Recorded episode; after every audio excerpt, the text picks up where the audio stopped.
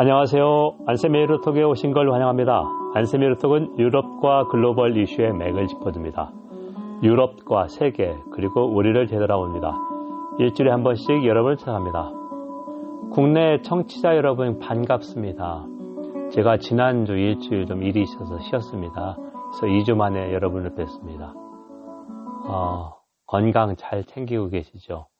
제가 있는 어, 대구 경북 지역이 감염병 특별관리구역입니다.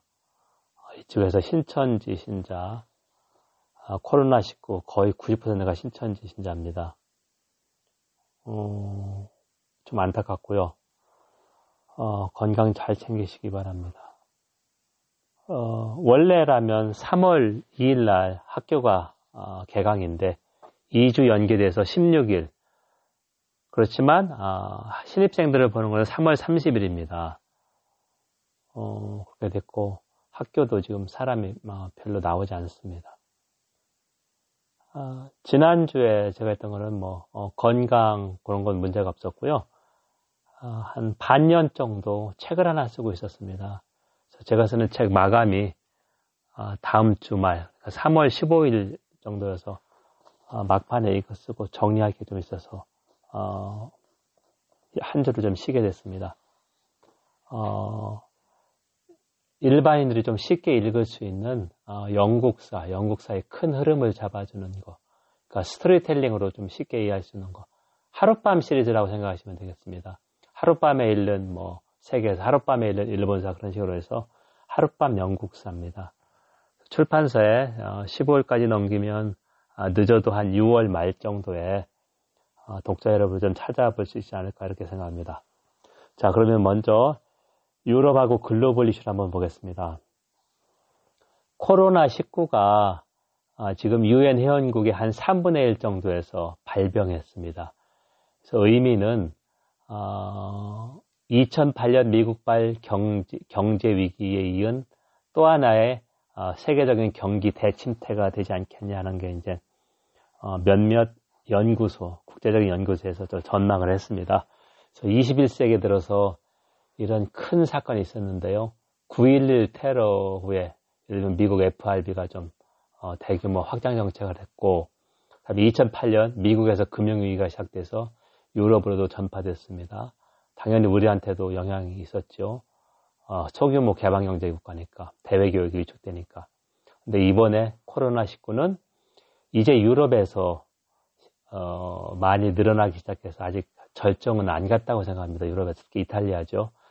자, 그래서 이제 소비가 어, 기업들이 생산을 많이 줄이니까 석유도 덜 쓰고 원유도 덜 쓰고 자 그러면 이제 소비가 위축될 수밖에 없고 이게 이제 계속 어, 악순환이 되는 거죠. 그래서 또 하나의 경기 대진체가 되지 않겠냐는 그런 우려가 좀 크고 있습니다. 아, 같은 맥락에서 올 여름 일본 도쿄 올림픽도 취소 가능성이 높아졌다.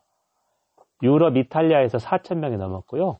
사망자가 아, 코로나19 아, 사망자가 200명이 넘었습니다. 독일에도 코로나19 환자가 200명이 넘었고요. 자, 이제 유럽 쪽에서 좀 많이 확산되고 있다.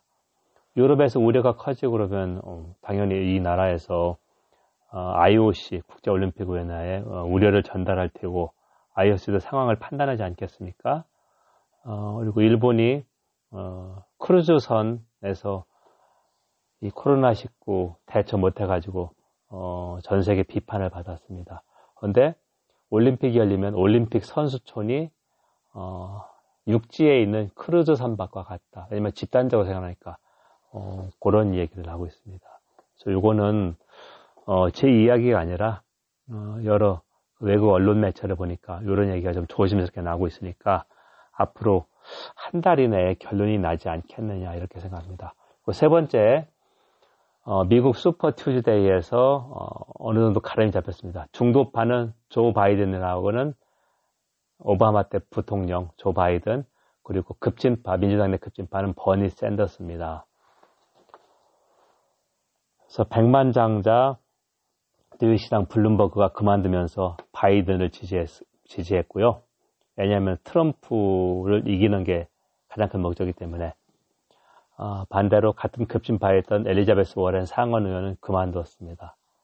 자, 그래서 어, 민주당도 이제 두 중에 하나가 될 것이다. 음, 제가 올 초, 어, 올해 글로벌 이슈 할때 어, 슈퍼 튜즈데이 3월 3일째 언급한 바 있습니다. 그거 한번 좀 어, 들어보시면 도움이 될 겁니다. 네 번째, 유럽연합 EU 27개 나라 인구 고령화가 심각하다. 자, 고령화는 곧 저출산입니다. 노동 가능 인구가 이제는 감소한다. 2020년대는 계속 줄어듭니다. 자, 그건 어떤 의미냐면 저상, 저성장과 저금리, 주택 가격이 오르고 저축률이 높아진다는 얘기인데요. 어, 한국은행에서 2월 달에 어, 통계가 나왔습니다. 우리나라가 가장 급속하게 고령화되면서 저성장과 저금리 기조가 어, 정착되고 있다. 그러니까 경제 성장을 하고 싶어도 노동 가능 인구가 적고 부양할 인구가 더 늘어나고 부양할 인구가 늘어난다는 것은 저축률이 높아지고 소비를 안 하니까 성장이 안 된다는 얘기죠. 자, 그래서 유럽에서도 어, 노동 이민을 받아들일 수밖에 없다. 유럽은 우리보다 예를 들면은 그 시민의식 같은 게 높습니다. 우리는 어, 제가 과장이 아닙니다. 여러분 찾아보면 알 겁니다. 제1야당 대표가 국내에서 일하는 외국인들한테 왜 똑같은 임금을, 임금을 차별하자는 이야기를 했습니다. 어, 다시 한번 얘기합니다. 제가 과장이 아닙니다. 언론 기사에 찾아보면 알습니다. 유럽에서 만약 이런 얘기를 했다 하면은 이 사람은 정치 생명 끝나거든요. 공개적으로 차별하자고 얘기한 겁니다. 그게 우리나라에도 적용되고 있습니다.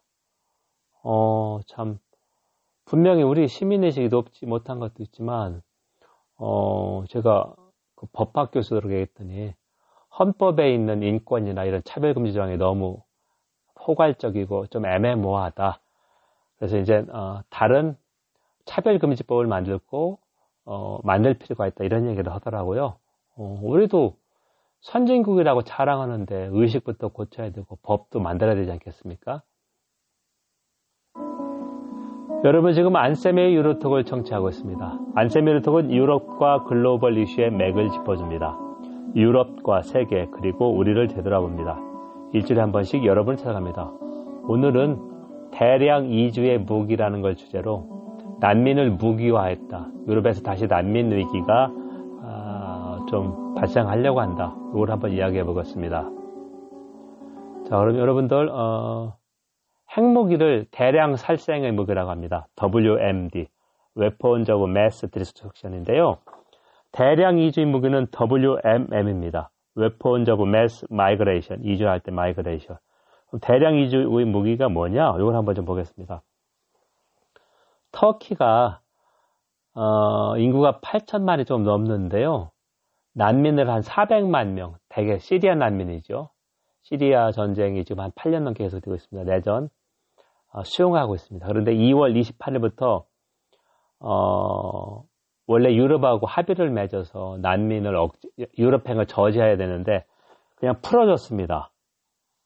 자, 그래서 그리스 국경에서 어, 유럽으로 들어가는 시리아 난민들하고 어, 그리스 경찰 간의 충돌이 있었습니다. 화면에서 보셨을 겁니다. 자, 그러면 왜 터키가 갑자기 약속을 어기고 이렇게 난민을 방출했느냐? 난민을 유럽, 유럽 자국의 체류 중인 난민 신청자 아니면 난민한테 유럽행을 허용했냐 하면은요, 어, 북부 시리아 이들립 IDLIB가 어, 아사드 독재자에 반대하는 반군의 마지막 거점입니다. 근데 시리아군과 러시아군 이쪽을 집중 공격해서 어, 두려움을 느낀 시민들이 민간인들이 터키로 몰려갔죠. 그래서 수십만 명이 몰려갔다 이렇게 보는데요. 자, 그러면 러시아는 시리아에 군사 개입했고 지원을 했습니다. 2015년 가을부터인데요. 어, 왜 러시아가 그랬을까 하는 것은 중동에서 입주 확보, 국제 무대에서 러시아 강대국 복귀가 아, 푸틴 대통령의 제일 목표니까.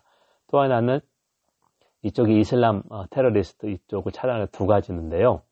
어, 저는 푸틴이 어, 상당한 노련한 그 정치인이다.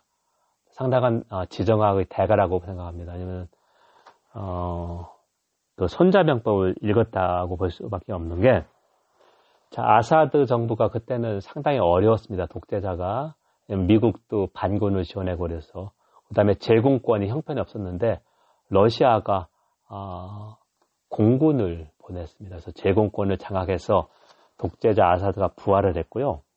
알레포라고 하는 시리아에서 가장 큰 도시 중의 하나인데 러시아 공군이 여기에 정밀 폭탄이 아니라 통폭탄, 통이라고 하는 배럴, 배럴, 술이라고 할 때 술통, 배럴 봄을 만들었는데요. 급조한 통에 폭약을 설치해 투하한 겁니다. 그리고 학교하고 병원으로 집중 공격했습니다. 민간인 시설. 그래서 대규모 난민을 발생하게 했고 이 사람들이 유럽으로 몰려 들어갔습니다. 그래서 그때 2015년 8월 9월부터 헝가리 부다페스트에 몰려서 독일로 가고자 해서 독일 메르켈 총리가 원래대로 하면 어, 유럽 연합 회원국은 난민이 처음 도착한 국가에서 이들을 처리해야 되는데 헝가리가 손 놓고 있으니까 유럽 이게 더, 어, 더 깊어지기 때문에 메르켈 총리가 용단을 내려서 독일이 그때 100만 명 정도 난민을 받았습니다. 우리는 시리아 난민 500명 온 거 가지고 제주도에서 논란이 있었죠. 그리고 제가 어, 공무원들 어, 유럽 관련 특강을 하는데 어, 공무원분들께서 솔직하게 얘기를 하더라고요. 우리도 좀 받고 싶지만 법은 있지만 세부 시행 규칙이 없다. 시행령이 없다. 그럼 자기들 일하기 어렵다 이런 얘기를 하더라고요. 어, 그래서 제가 얘기한 게 모든 것을 완벽하게 어, 갖추고 한다는 거 어렵다. 이번 기회에 우리 사회에서 성숙한 논의를 하고 아, 일단 받고 만들어야 되지 않겠냐 이런 얘기를 했습니다. 자 이렇게 해가지고 대규모 난민이 발생해서 독일로 들어가서 메르켈 총리 일이 많이 악화됐었고요. 어, 푸틴이 대단하다는 게 유럽의 난민을 대량으로 들어가게 하면 유럽이나 회원국들이 이거에 분산 수용을 가지고 씨름할 것이다. 분열될 것이다. 어, 그러면 러시아가 어, 승리하는 거죠. 가만히, 가만히 있지 않았지만 전쟁을 일으킨 것도 아니고 어, 유럽을 분열시켰기 때문에 같은 맥락에서 2016년 미국 대선 때 개입했습니다. 그러니까 러시아 해커들이 민주당 이메일 해킹해서 공격해서 어, 공개했죠.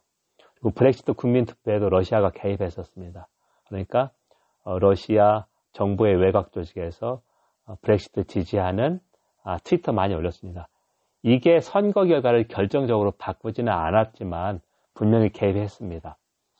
자, 그렇기 때문에 할 수 없이 2016년 3월에 유럽연합과 터키가 난민 협정을 맺었습니다. 독일의 메르켈 총리가 그 독재자 에르도안한테 가서 무릎을 꿇은 건데요. 그 전에는 어, 독일이 앞장서서 터키의 그 인권 탄압을 규탄했었는데 내용은 간단합니다.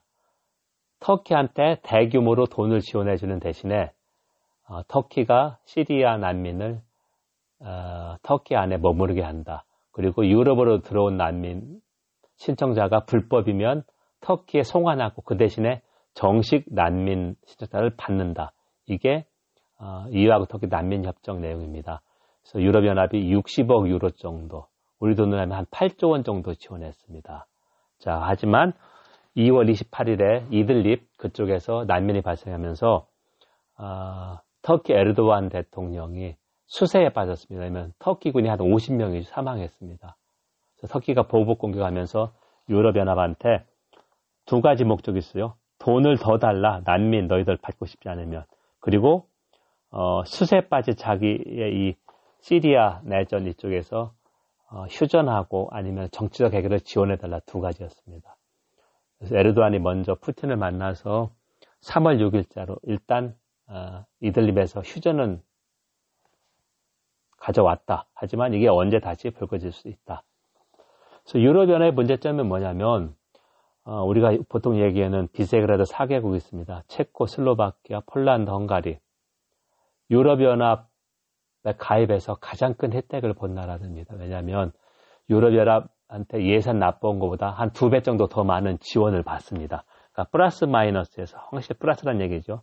유럽연합 지원을 받은 유럽연합 예산을 납부한 금액보다 지원을 받는 금액이 훨씬 많기 때문에 농업 인구가 많고 아, 낙후된 지역이 많아서 그런데 뭐 이렇게 많은 난민이 들어왔기 때문에 독일이 일단 100만 명은 받았지만 그 전에 들어온 난민 한 12만 명을 어, 행정부 역할하는 집행위원회가 경제력하고 인구에 비례해서 의무적으로 분담하는 안을 만들었습니다.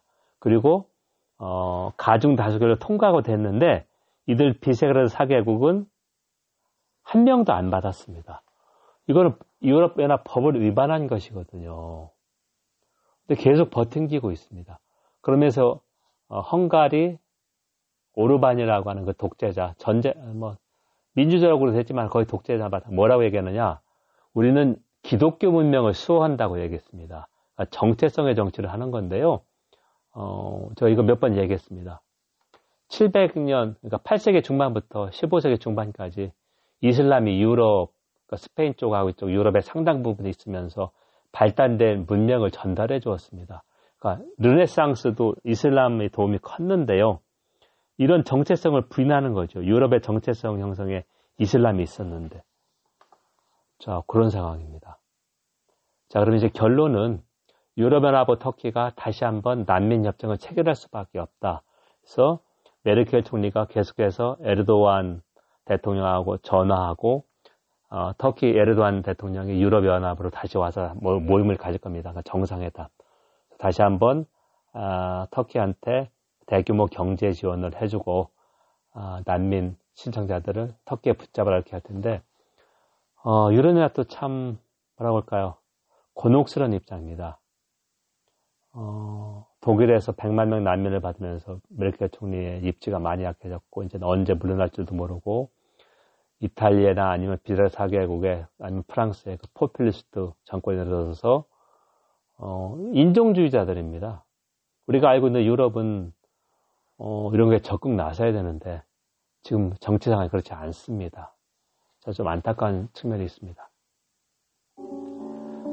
여러분 지금까지 안쌤의 유로톡을 청취했습니다. 안쌤의 유로톡은 유럽과 글로벌 이슈의 맥을 짚어줍니다. 유럽과 세계 그리고 우리를 되돌아봅니다. 일주일에 한 번씩 여러분을 찾아갑니다. 오늘은 유럽의 난민 위기가 다시 발생하고 있는데요. 대량 이주의 무기, 푸틴 러시아 대통령이 난민을 어떻게 발생시키고 어떻게 아, 이거를 외교 정책에 이용하고 있는가 이거를 좀 봤습니다. 어, 다시 제가 한번 강조해서는 음모론자가 아닙니다. 어, 유럽에서 푸틴을 어떻게 생각하고 있고 어, 미국도 이 점에 동의하는데 이걸 한번 좀 정리해서 제가 국내에 이런 시각이 좀 없기 때문에 어, 여러분한테 한번 들려드린 거고요. 제가 2016년 4월에 어, 일간지 파이낸셜 뉴스에 어, 대량 난민을 무기화한다. 대량 이주의 무기라는 칼럼을 썼습니다. 그래서 제 이름 안병옥 그리고 어, 난민 아니면 대량 이주의 무기라고 하면은 어, 칼럼 읽으실 수 있습니다. 한번 참고가 됐으면 합니다. 감사합니다.